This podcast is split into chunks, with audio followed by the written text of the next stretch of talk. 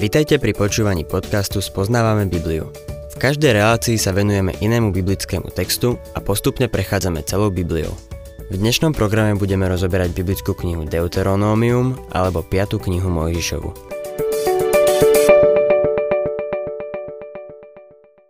Milí poslucháči, na východnej strane rieky Jordán, na Moabskej planine, pripravuje Mojžiš Izraelitov na obsedenie zasľúbenej krajiny. V predchádzajúcej relácii sme sa venovali palestínskej zmluve, ktorá je zaznamenaná v prvých desiatich veršoch 30. kapitoly knihy Deuteronomium. Podľa niektorých teológov ide skôr o obnovenie Sinajskej zmluvy.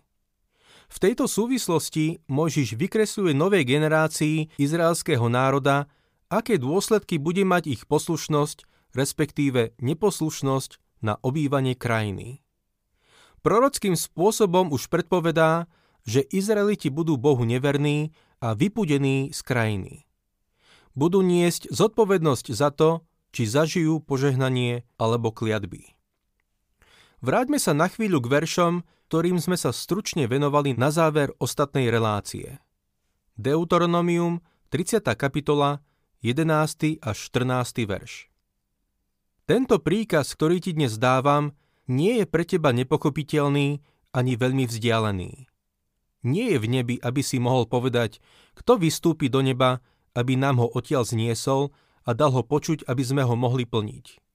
Nie je ani za morom, aby si mohol povedať, kto zájde za more, aby nám ho priniesol a mohli sme ho počuť a plniť.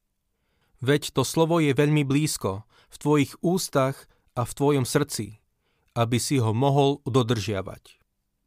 Izraelský národ sa nemôže vyhovárať, že nepozná Božiu vôľu.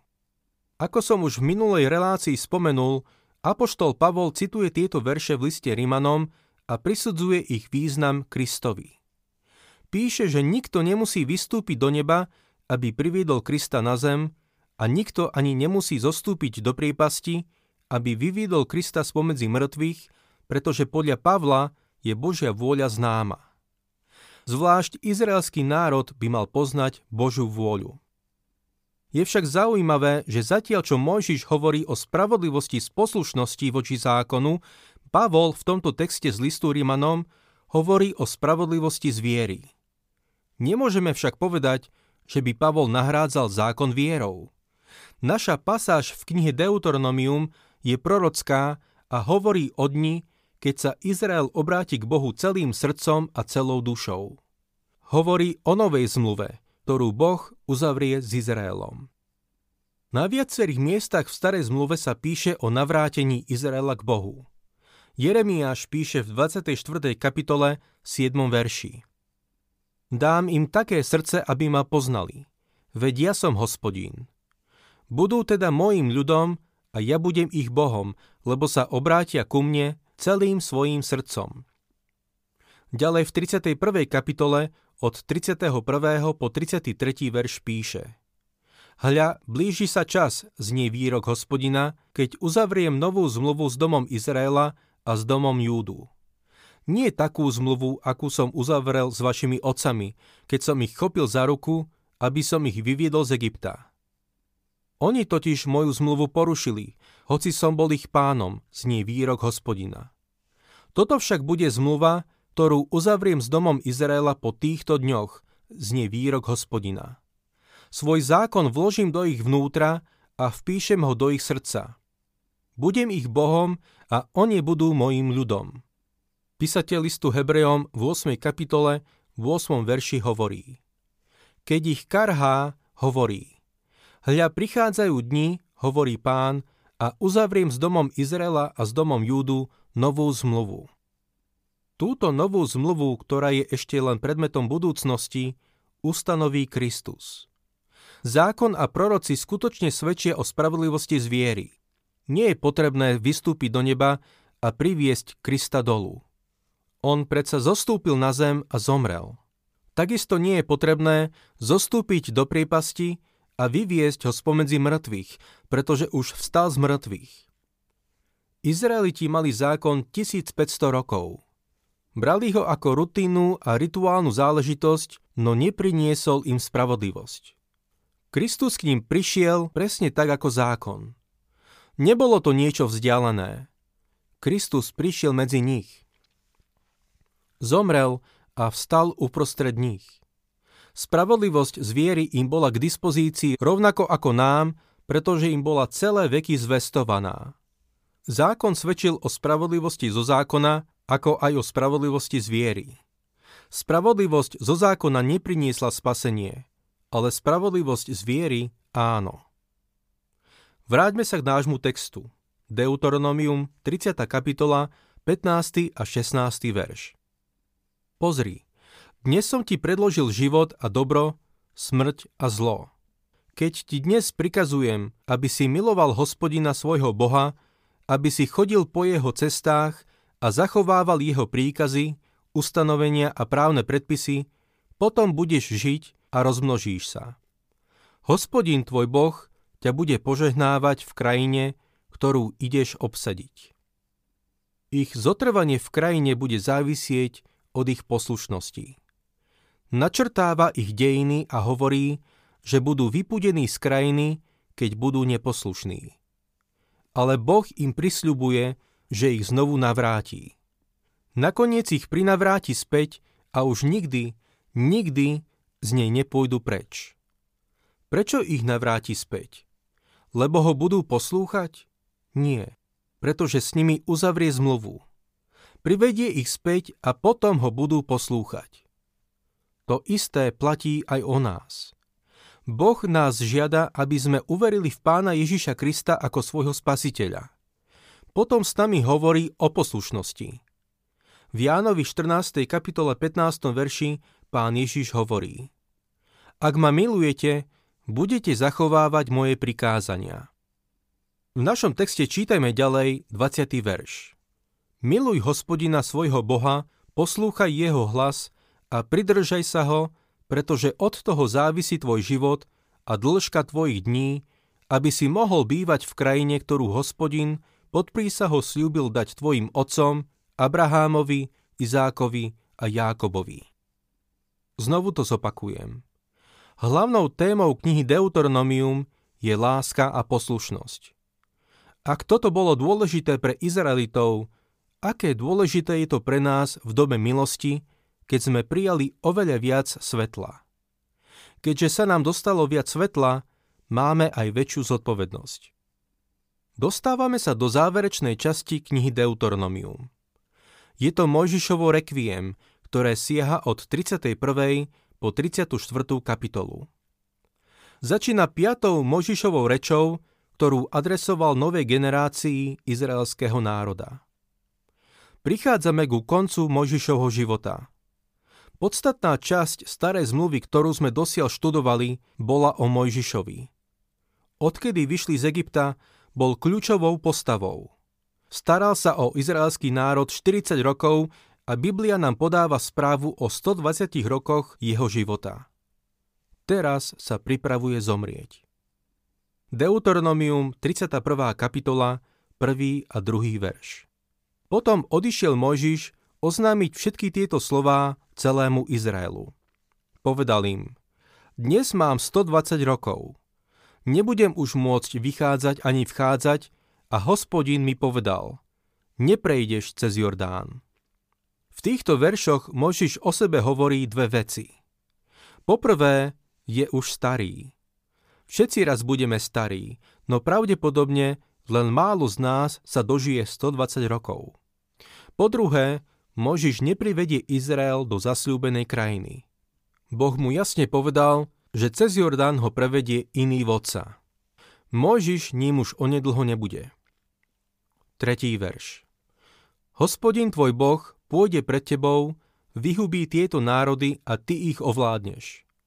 Jozua pôjde pred tebou na druhú stranu, ako povedal hospodin. Jozu si nevybral Mojžiš. Boh si ho vyvolil ako Mojžišovho nástupcu. Pochybujem, že by si ho Mojžiš vybral, ak by to bolo na ňom. V skutočnosti Kaleb sa javil schopnejším ako Jozua a preňho by bolo prirodzenejšie byť tým novým vodcom. A nakoniec, nevybral by si Možiš za svojho nástupcu niektorého zo svojich synov? Konec koncov, Bol to len človek. Takto predsa robili egyptskí faraóni a pre Mojžiša by bolo prirodzené postupovať rovnako. Boh si teda vyvolil Jozú, aby ich viedol cez Jordán. O Mojžiša už nejde. V tomto máme veľké ponaučenie aj pre nás. Boh nám ukazuje, že my sami nie sme podstatní pre naplnenie Božieho plánu.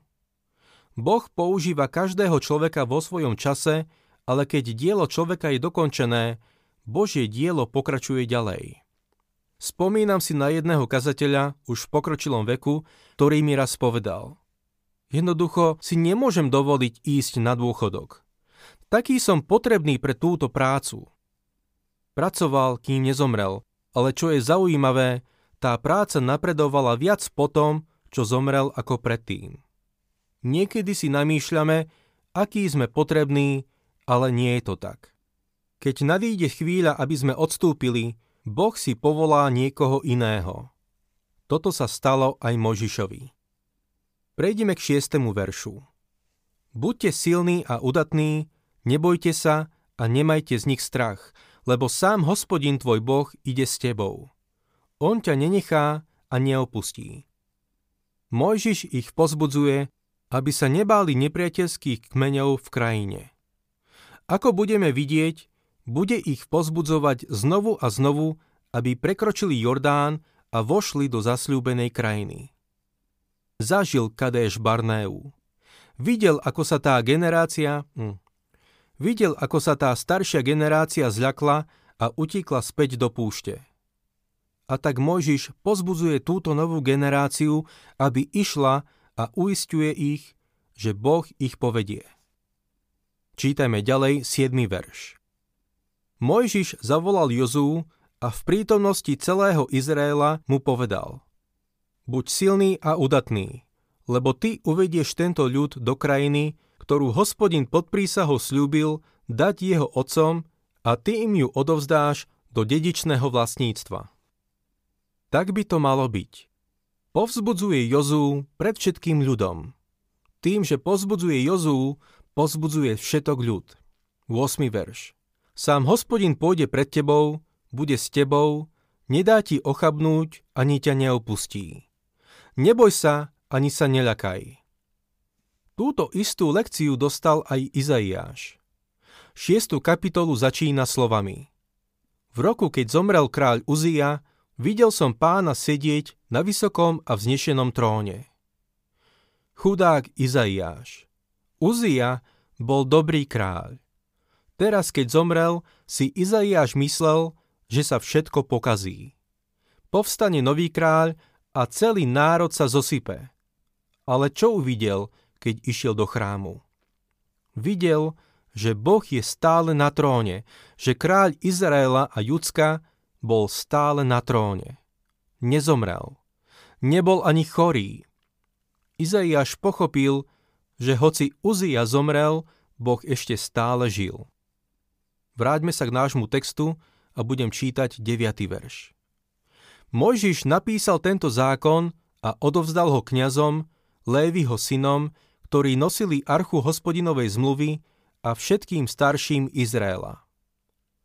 Boží zákon mali verejne čítať na konci každého 7. roka na slávnosť stánkov v roku určenom na odpustenie dlhov. Od 14. verša čítame, ako Boh osobne jedná s Mojžišom. Hospodin povedal Mojžišovi, pozri, blížie sa dni tvojej smrti. Zavolaj Jozú, postavte sa do stanu stretávania a ja mu dám príkaz. Šiel teda Mojžiš s Jozuom a postavili sa v stane stretávania. Vtedy sa hospodin zjavil v stane v oblačnom stĺpe. Oblačný stĺp stál nad vchodom do stanu. Hospodin povedal Mojžišovi, Ty si ľahneš k svojim predkom a tento ľud povstane a v krajine, do ktorej sa uberá, bude smilniť s cudzími bohmi. Tam ma opustí, poruší moju zmluvu, ktorú som s ním uzavrel. V ten deň vzplane môj hnev proti nemu, opustím ho a zakriem si pred ním tvár. Zastihnú ho mnohé pohromy a súženia. Tie ho pohltia. V ten deň si povie, Nezastihli ma tieto pohromy preto, že v mojom strede nie je Boh? Ja si v ten deň skryjem tvár pre všetko to zlo, ktorého sa dopustil, keď sa obrátil k iným bohom. Dnes sú ľudia, ktorí si povedia, my sme iní, my sa neodvrátime od Boha. Ale možno si neuvedomujú, že pán Ježiš povedal to isté o cirkvi. V Lukášovi 18. kapitole v 8. verši povedal Ale či syn človeka nájde vieru na zemi, keď príde? Odpoveď na túto otázku je nie, nenájde. To, ako je táto otázka sformulovaná v gréckom jazyku, si vyžaduje negatívnu odpoveď. Nová zmluva predpovedá odpadnutie cirkvy, rovnako ako stará zmluva predpovedala odpadnutie Izraela. Dnes môžeme byť svetkami mnohých cirkevných zborov, ktoré sa odkláňajú od Božieho slova a nakoniec aj od viery. Videl som ľudí, ktorí vyznali vieru v pána Ježiša a nakoniec sa odvrátili od Boha. Musíme sa modliť za to, aby sme zotrvali v Božej blízkosti. Čítame ďalej od 19. po 21. verš. Teraz si napíšte túto pieseň. Nauč ju Izraelitov a vlož im ju do úst, aby mi táto pieseň bola svedectvom proti Izraelitom. Uvediem ich do krajiny, ktorá oplýva mliekom a medom a ktorú som pod prísahou slúbil ich otcom. Keď však ľud bude jesť a keď sa nasíti a stučne, potom sa obráti k iným bohom, bude im slúžiť, mňa zavrhne a poruší moju zmluvu. Keď ho zastihnú mnohé pohromy a súženia, nech táto pieseň, ktorá nevymizne z úst jeho potomstva, hovorí proti nemu ako svedok. Poznám jeho zmýšľanie, čo hodlá urobiť dnes, skôr než ho uvediem do krajiny, ktorú som mu pod prísahou slúbil. Hudba od nepamäti zohrávala dôležitú úlohu. Piesne vyjadrujú presvedčenie, isté posolstvo a priťahujú ľudí bližšie k pánovi Ježišovi. Mojžišova pieseň však plní aj represívnu funkciu. Mala slúžiť budúcim generáciám ako svedectvo, že Boh ich varoval. V nasledujúcej relácii, ktorou ukončíme naše štúdium knihy Deuteronomium, sa budeme hlbšie venovať obsahu tejto piesne. Prejdime k 24. veršu. Keď Mojžiš dopísal slova tohto zákona do knihy, prikázal Levitom, ktorí nosia archu hospodinovej zmluvy. Vezmite túto knihu zákona a uložte ju vedľa archy zmluvy hospodina, svojho Boha, tam bude svetkom proti tebe. Pod touto knihou si nemôžeme predstaviť knihu, aké máme dnes. Bol to zvitok alebo hlinená tabuľka. V Mojžišovej dobe už ale mali zvitky a preto to bol pravdepodobne zvitok.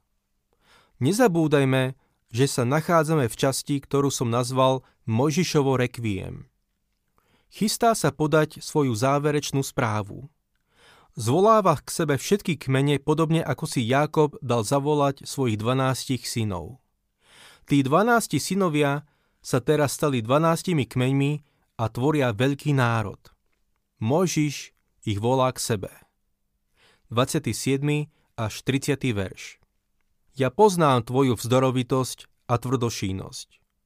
Keď sa už dnes priečite hospodinovi ešte za môjho života, keď som medzi vami, o čo viac to bude po mojej smrti. Zhromaždite ku mne všetkých hodnostárov kmeňov a svojich správcov. Chcem pred nimi nahlas vyhlásiť tieto slová a vyzvať nebo i zem za svetkov proti ním. Lebo viem, že po mojej smrti sa úplne skazíte a odbočíte z cesty, ktorou som vám prikázal ísť. A neskôršie vás zasíhne pohroma, pretože budete robiť to, čo sa nepáči hospodinovi, keď ho budete drážiť dielom svojich rúk. Mojžiš zretelne predniesol celému zhromaždeniu Izraela slova tejto piesne v plnom znení. Mojžišov výrok spred 1500 rokov je stále pravdivý. Jeho slova sa naplnili doslova.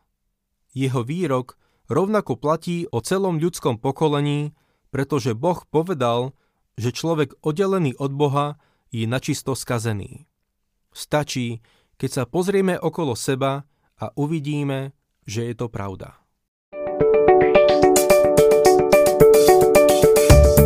Ak sa vám páči program Spoznávame Bibliu, budeme radi, ak ho odporúčite svojim známym a dáte like alebo nás začnete sledovať na facebookovej stránke Spoznávame Bibliu. A ak vás niečo oslovilo alebo zaujalo, napíšte nám cez Facebook alebo na adresu spoznávame.bibliu zavinač gmail.com.